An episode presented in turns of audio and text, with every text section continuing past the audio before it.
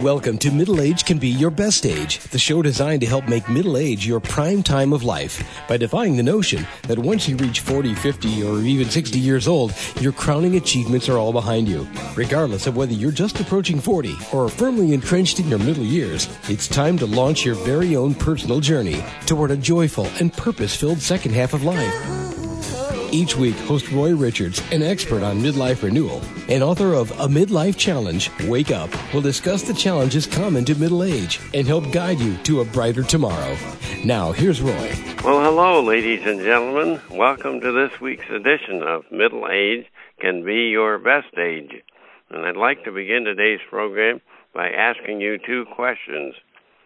One, if your life today is less joyful than you'd like it to be, would you like it to tap into the essential elements of long, lifelong happiness? And second, like most of us, do you enjoy eating chocolate, maybe as part of your favorite candy bar, or perhaps those delectable assorted individual pieces that come in those fancy high-end boxes? And if you answered yes to both of these questions, you're definitely in the right place, because today's first guest, Diane Gehart, P H D, has just released a brand new book titled Mindfulness for Chocolate Lovers, A Lighthearted Way to Stress Less and Savor More Each Day. And like most of us, you undoubtedly are aware of the positive effect of mindfulness. Experts tell us uh, it's very positive in reducing stress and solving emotional issues, Uh, becoming happy, and even physical challenges. But the problem is that uh, although mindfulness would help most of us, uh, most of us lack the understanding, discipline, innovation, or motivation, and willingness to follow through with the mindful meditation practice. And that's where Doctor Gehart comes in. In her book, she describes surprisingly efficient and fun ways to reduce stress and anxiety and to increase your daily dose of joy. In effect, she's here to describe how you can live a sweeter life. And here are Diane Gehart's qualifications.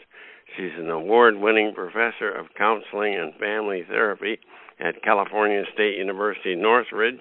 She maintains an active psychotherapy practice in the greater L A area, working with adults, couples, and families to find effective and meaningful ways to deal with their greatest life challenges while they have some fun along the way.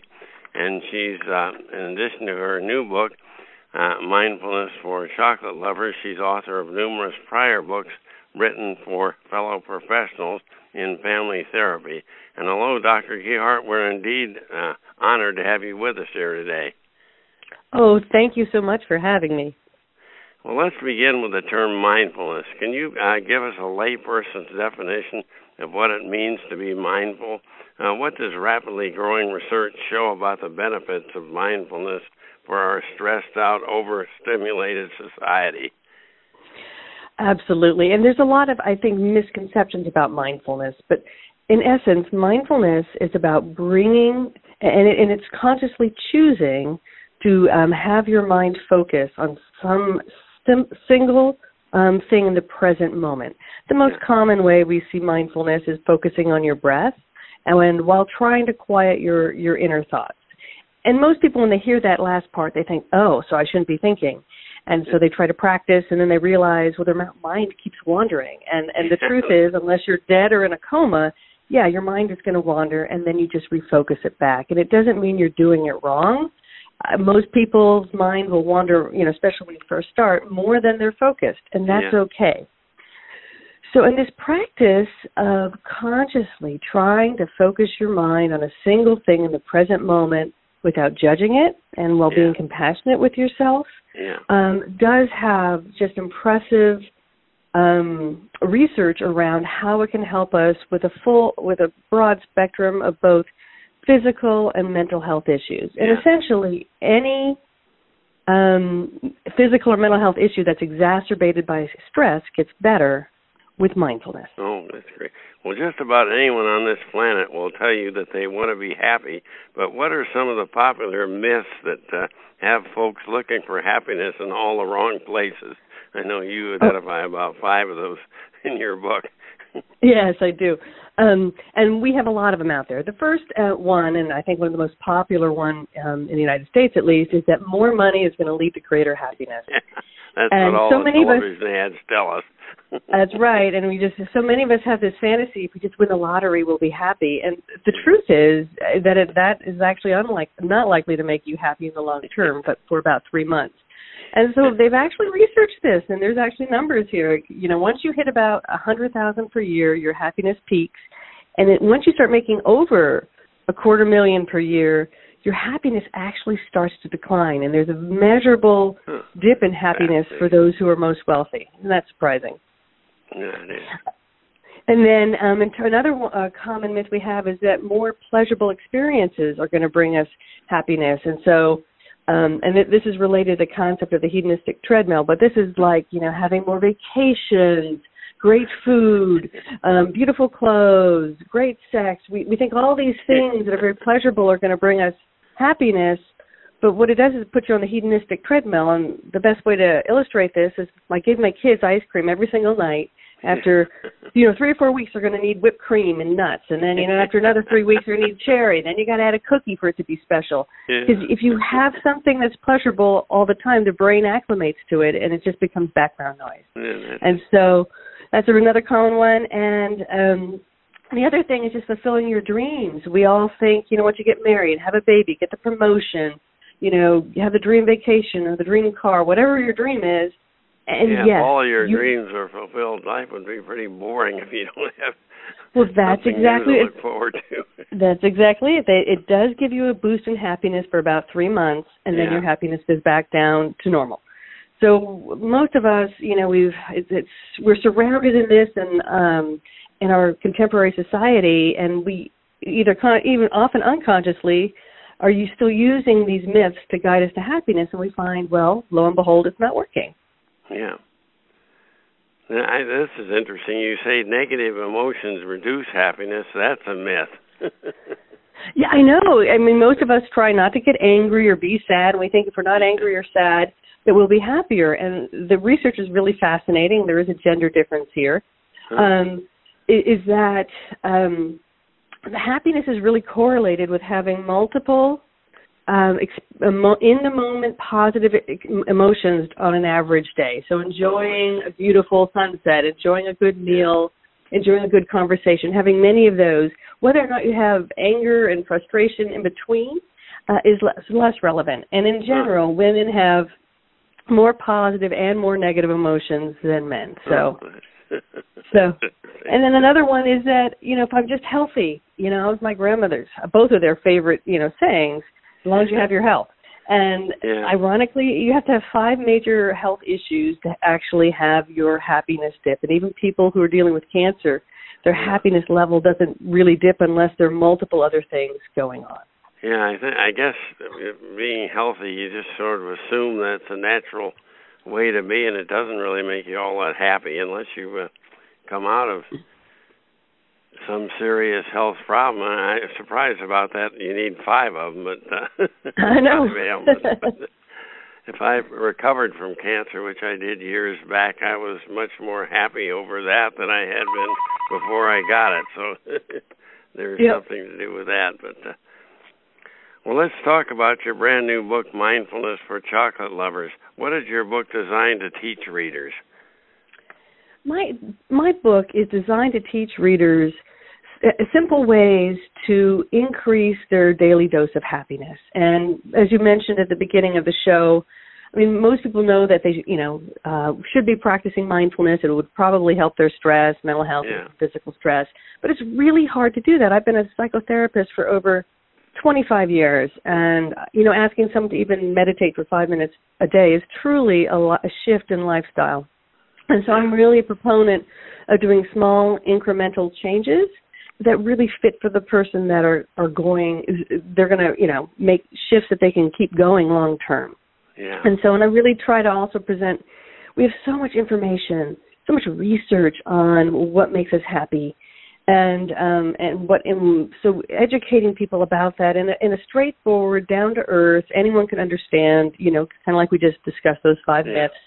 And yeah. getting um, information I think everyone should have, since we have such a such a robust research base, as well as ancient, you know, philosophy like Buddhist psychology telling us the exact same thing. Yeah. Well, not to concentrate on the negative, but what are some of the most common pitfalls and challenges on the path to uh, long-term happiness, and how best can we avoid them or at least survive the pitfalls? Well, I think the pit, a lot of the pitfalls are falling for those myths, and I, I think it all kind of boils down to this idea that something in the external world has to happen in order for me to be happy. Yeah, that's yeah. such a good... Or something can't happen in the external world for us to be happy. Yeah, and, and I know so you talk the, about, and as a sort of related, you talk about ordinary versus extraordinary happiness, and the ordinary happiness is based mostly on something happening externally, and it's not lasting, whereas the extraordinary happiness is the built-in happiness that... Uh, doesn't go away just because circumstances change. Absolutely, and it's looking at happiness as not just an emotion that gets elicited when something good happens, but it is a life skill. It is a habit you actually develop in terms of how you encounter, you know, the good in your life as well as yeah. the bad in your life and the problems in your life and how you, your attitude. Yeah, that's for sure. Well, in your book, you offer instruction on chocolate meditation for beginners. Will you uh, quickly run through the practice? What are the steps to uh, chocolate medica- meditation? I never heard Ab- of such a thing. Absolutely. Um, and chocolate meditation is based on a classic mindfulness exercise that where you mindfully eat. It's called uh, mindful eating because when you eat, there are physical sensations, sight, smell, taste, uh, texture that you can use Um to focus on in the present moment while quieting your mind. And um, most meditation teachers use a raisin, which is a fairly neutral object. And I started teaching mindfulness almost, I know, twenty I like years ago. Better. I know. Well, that's what, well, I was traveling all over the place doing, you know, um, speaking um, and doing workshops, and I would lug these, you know, boxes of small raisins in my um, suitcase, and they'd get crushed when I arrived. So I said, what can I bring instead? And I am a chocolate lover. And I started using the chocolate, and because most of us do have either a strong or some emotions around chocolate, we really like it, we don't. There are a lot of, you know, it's a sinful thing for some people. It's an indulgence, special treat. There's childhood memories. You worry about the calories, too. That's right. So there's so many, we have so many more emotions around chocolate, positive yeah. and negative, that yeah. it's a much, you actually get a lot, it, it sounds like a joke at first, but there's a lot to it. And Um, so what it basically involves is you get a piece of chocolate. I always like to use a, a wrapped chocolate because then I can um, we can do a meditation where you hit all five senses. And you begin by lo- just observing it, um, putting it in your hand, observing it wrapped, and trying to really approach it from a beginner's mind, you know, yeah. just noticing the colors, how the light reflects off of it, yeah. smelling, feeling the texture. You listen to it as you unwrap, and then you do it again, noticing the colors, texture, scent, and how it may be similar or different. And one of the most important parts is I then have you move the chocolate up to your lips, but don't bite, and just watch what goes through your mind. I know. So frustration, anticipation, dread. If you don't like chocolate, you're dreading it. But all these thoughts will go through your mind, and it, it gives you an opportunity to watch that. And that ability to observe your mind in action, it's going to help as you strengthen that ability.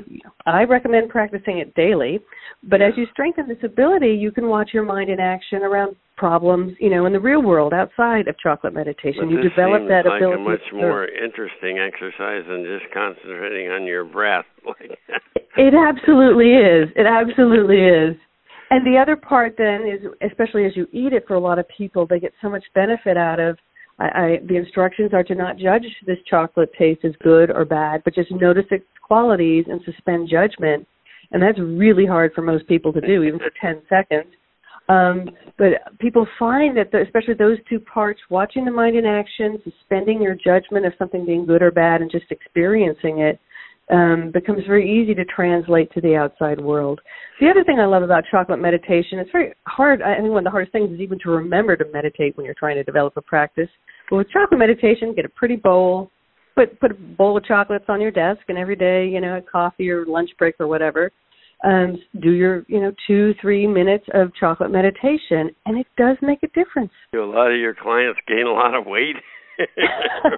When, do you know what people find? They actually find it. They use mindful eating um, with people with eating disorders, including overeating, because when you oh. eat something mindfully, you so many people say, oh, my God, I normally yeah. can eat ten of these mindlessly, but I just had one slowly. And I'm totally satisfied. Yeah, when you're anymore. eating to overcome a bad emotion or something and not mindful of it, just snacking while you're watching T V or something. Yep. That's not mindful eating. And that, that's what So actually, it can, it can actually help you lose weight if you do it, you know, correctly. If your problem has been mindlessly overeating, the, the chocolate meditation will actually help you, you know, reduce that tendency to overeat. Yeah. Well, so that's, that's fun. Well, I know. Uh, In order to become happy, you tell us to befriend our problems. What in the heck do you mean by befriending a problem?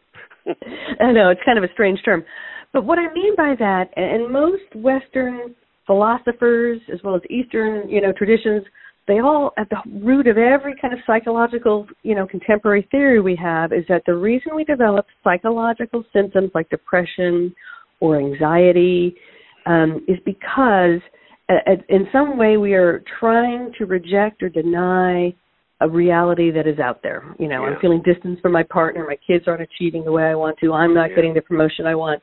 So we, our mind goes through these kind of mental gymnastics to yeah. try to deny that reality, twist it so we can't, and so we don't emotionally feel that diff, the, the emotions of disappointment, anger, hurt. And so the concept of befriending is allowing yourself to feel those difficult emotions. And, in a, you know, most most of us avoid it. That's kind of natural. And But it's just, you know, kind of being vulnerable, letting yourself experience it. Yeah. And once you get practice with this, you realize every, um, it really shifts everything when you can just accept it. It will, it only lasts for a certain amount of time. And then you're able to more consciously respond, make better choices, because you're seeing things clearly, you're accepting that reality and figuring out good ways to deal with it. And then you can deal with, come up with solutions once you really understand the problem and that it isn't, you know, you don't have to worry about what might happen. Yeah, and two of the places I commonly see um, befriending problems uh, really being an issue is if you are unhappy in your marriage and you try to pretend like you're not, you know, you can, I know many, I know hundreds of people, I've worked with hundreds of clients who spent decades pretending, um, but that results in depression, anxiety, stress, you know, all these other things, and or being in a job where you're unhappy, but you're pretending like you're not. So you can spend decades, you know, doing, a, developing yeah. a lot of mental health issues because you want to deny that reality. And it feels like, oh, my God, if I accept that the marriage might be in trouble or I really yeah. don't like this job, that catastrophe is going to happen. Um, that's not the case. Because what, what's strange is once you accept it, it is amazing how many more possibilities for addressing the problem yeah. actually come to mind and seem realistic to you. Well, here's another term in your book that... Uh Uh, it's very interesting. Crazy wisdom, which you say is the back door to happiness, when mindfulness is the front door. What is this crazy wisdom, and how best do we employ it? Well, crazy wisdom is a term that comes from Buddhist psychology, and it has certainly transitioned into a lot of Western practices as well. Oh, but, you know, when we describe mindfulness, make it's kind of logical. It makes sense how that would help you, you know, reduce your stress. We can describe it, measure it. But crazy wisdom is about playing with opposites and logic to oh, kind of cut through those assumptions um, that have us stuck in life. And it really opens us up to new ways of looking at things and kind of freeing us from the patterns. But it's about using humor Um, to kind of reframe the situation, to think of things differently. Often we take ourselves way too seriously. Yeah, and if you can step back and laugh at some of it, you know, not all humor is therapeutic. Um, I mean, if you're, you know, making fun of somebody else, putting them down, you're even putting down yourself is not as therapeutic. But the um, crazy wisdom um, humor is about kind of cutting through some of our just assumptions that keep us stuck. Yeah. Well, I won't go into this. You talk about snakes that can get in your path. I guess those are relationships or people that uh, cause problems, and I thought that was fascinating. We don't really have time to talk about it, but the uh, like the overgiving that uh, dazzles you with helpfulness and generosity in the beginning, and you know they're too good to be true. Absolute charm. I like, love these. Uh, And then the drama king or queen, I've known a few of those in my time. Yep. Absolutely. Well, yeah. At the end of uh, chapter seven, you make a statement that seems strange to me. You say, fierce compassion is the key that unlocks the door to extraordinary happiness. What in the heck is fierce compassion, and how can anything fierce lead to lasting happiness? Well, um, fierce compassion um, is, again, uh, a term I borrowed uh, from Buddhist psychology, where oh. in Buddhism they actually try to teach compassion in a very concrete um, manner. So, and, and one of the, the things that they talk about is that when you're compassionate to somebody that you love or care for or are friends with, that, that's yeah. not really compassion in their definition, because it's just a good business transaction. You're nice yeah. to me and I'm nice back. We're buds, you know? Yeah. But they talk about where you really learn compassion in, the, in that kind of, um, in a more spiritual sense, is when you learn to have compassion for someone who has hurt you. Yeah, that's, and that's when you, very tough to do, but... Uh... Yes, and when you can learn to have compassion for even those people who have hurt you, you develop a type of under- acceptance of what humanity is, how we yeah. interact with each other. Even those we love, we we step on each other's toes, we hurt each other. Um, and sometimes it's not intentional, and sometimes if we feel vulnerable, we strike out, and there's a bit of intention there. Yeah. And so the fierce compassion is being able to, even after you get hurt, to have enough um, courage, really, to open your heart back up again. It doesn't mean putting yourself in the line of fire again. Yeah. It means being, um, you know, it doesn't mean you don't get to protect yourself again, but it means to not dehumanize the other.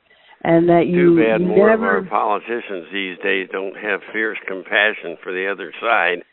Well, yes, I, I, I agree. If if both sides could develop a little more fierce compassion for the other, yeah. I, I think things would be in a better place. And that's just, yeah, that's you know, true. never allowing... Because once we dehumanize someone else, we yeah. are very likely to take very inhumane action and become dehumanized ourselves.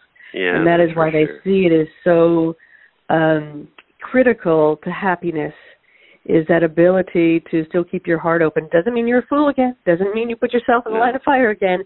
Yeah. But it means you don't stop seeing the humanity in the other, because as soon as you do that, you lose your own. Where's the best place for our listeners to go to preview and purchase your new book, Mindfulness for Chocolate Lovers? Well, um, the book is available where, pretty much wherever uh, books are sold, um, you know, Barnes and Noble, Amazon, yeah. the publishers, um, Roman and Littlefield. Um, I have a website that goes with the book, which is um, Mindfulness For Chocolate Lovers dot com, oh, and you can also get links there, and all the there are free meditations, all the worksheets in the book are there, so there are a lot of free resources that go with the book for oh, anyone who's interested. Okay, that sounds great, and if they want to learn more about you and your practice, you also have a website, Diane Gehart dot com, I noticed that. Absolutely. And the last name is spelled G E H A R T. So, yeah, that's, yes, well, and I have, re- lo- oh, oh. I have a lot of re- resources, too, just about general mental health topics on that website, yeah. like depression and anxiety. Yeah, that's great. Well, I'd like to conclude this section with words of praise taken from the book summary on Amazon. Amazon states that uh, an accomplished and honored professor, psychotherapist, author, and chocolate connoisseur, Diane Gehart, Uh, identify surprisingly efficient and fun ways to increase your daily dose of joy, and she'll teach you step by step how to identify the essential elements necessary for long-term happiness and add them to your everyday habits and develop an unshakable sense of joy that sustains you in good times and bad, and engage your most painful life circumstances to dramatically improve your life. I love that one. And navigate common pitfalls and challenges and transform how you journey through life, making it a joyride regardless of stormy weather or unfortunate, unforeseen circumstances. And once again, the book title is Mindfulness for Chocolate Lovers, a lighthearted way to stress less and savor more each day, by Diane R. Gehart, P H D And thanks a million, Diane, for taking your time with us today. Oh, thank you so much for having me. And best of success in your book and all that you do. And now, if you'll excuse me, I have a uh, genuine earning, uh, craving to dig into that box of chocolates up in the kitchen. So bye for now. Just do it mindfully. Yeah. Just do it mindfully. I'll do that. Bye for now. Bye-bye. Well, that was the most enlightening interview with Doctor Diane Gehart, wasn't it? I know it really helped my uh, helped me. I very much understand the value of mindfulness meditation, but so often when I try it, I have difficulty clearing my mind of all the extraneous thoughts that keep butting in. And Doctor Gehart offers some simple, realistic solutions, like concentrating on a piece of chocolate. And now that's mindful eating of chocolate, by the way, not a compulsive pig-out. And I'm certain you'll want to preview and perhaps purchase Diane's great new book, Mindfulness for Chocolate Lovers. And on my October twenty-first program, I spoke about responses you can make to fight uh, hidden age discrimination during a job interview, sometimes not so hidden. And remember, you can go back and listen to prior episodes through our program website anytime at your convenience. But today I'm going uh, to expand on the subject and talk about some common mistakes that older job seekers often make. And please note, I'm not just talking about job seekers in their late fifties or sixties. I'm also talking to you forty-something men and women who may be competing against job seekers in their late twenties or early thirties, certainly not unusual in today's job market, especially for tech-oriented jobs. And let me give credit where credit is due. Uh, most of my thoughts are taken from an article by Kate Lopez of the job network dot com that appeared recently in our local Sunday newspaper. First, let me say I hope you never find the need to job search, but let's face it, you don't want to remain in that dead-end job that you detest for the rest of your working years.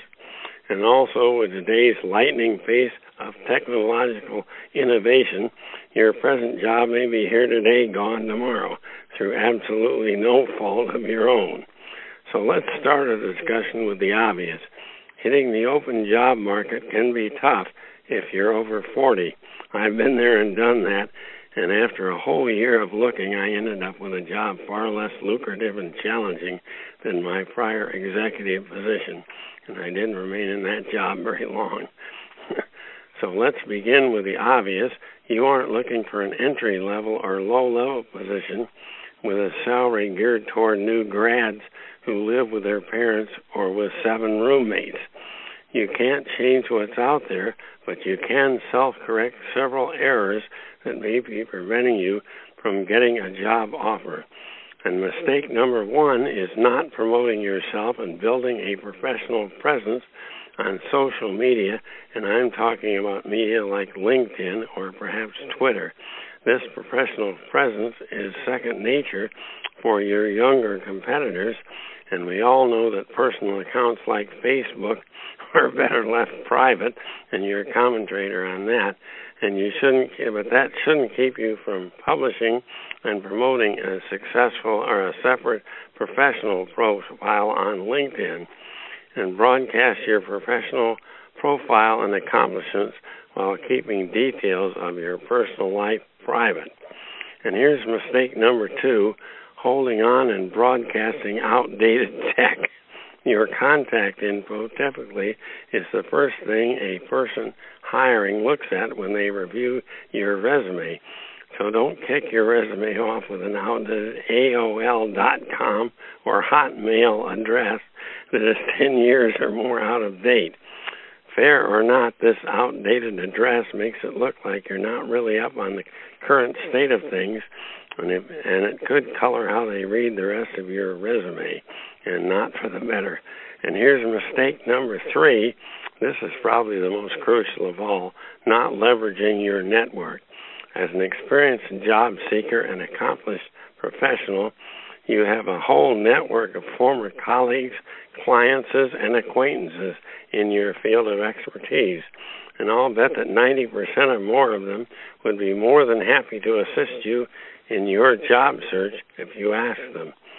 Whatever you whatever you do, don't be afraid to make contact and reconnect with these former associates. See if they have information on who may be hiring, even leads. You never know who might be able to put you in touch with the right person until you ask them. My wife one time talked to a fellow at a gas station, and it turned out he was a, a C E O of a new company that was looking for a person just about like me and, and to be chief financial officer. Unfortunately, they couldn't pay what I needed, but it was a great lead anyway. And here's mistake number four, writing a kitchen sink resume and then sending it out to everyone. Not every bit of experience should go into every resume. As best you can, target each resume uh, sent out or posted to the specific job you seek and the nature of the employer. Recruiters and hiring managers usually have limited time to scan resumes. We're talking seconds here, so you will need to tell your story effectively in a highly limited space. And if you're forty-five, the hiring manager won't be particularly interested in the work you performed uh, right out of school at age twenty-three. Your resume should be no longer than two pages and concentrate just on the last ten years or so. Because resumes these days are submitted and handled almost exclusively digitally, and tailor each one you send out to the particular job you're applying for. How does your experience, qualifications, and accomplishments relate specifically to the position they are seeking to fill? Why are you that one special person they're listening for or searching for? And here's mistake number five, not taking uh, job descriptions or taking job descriptions literally. I, I should say taking them too literally, not not taking them.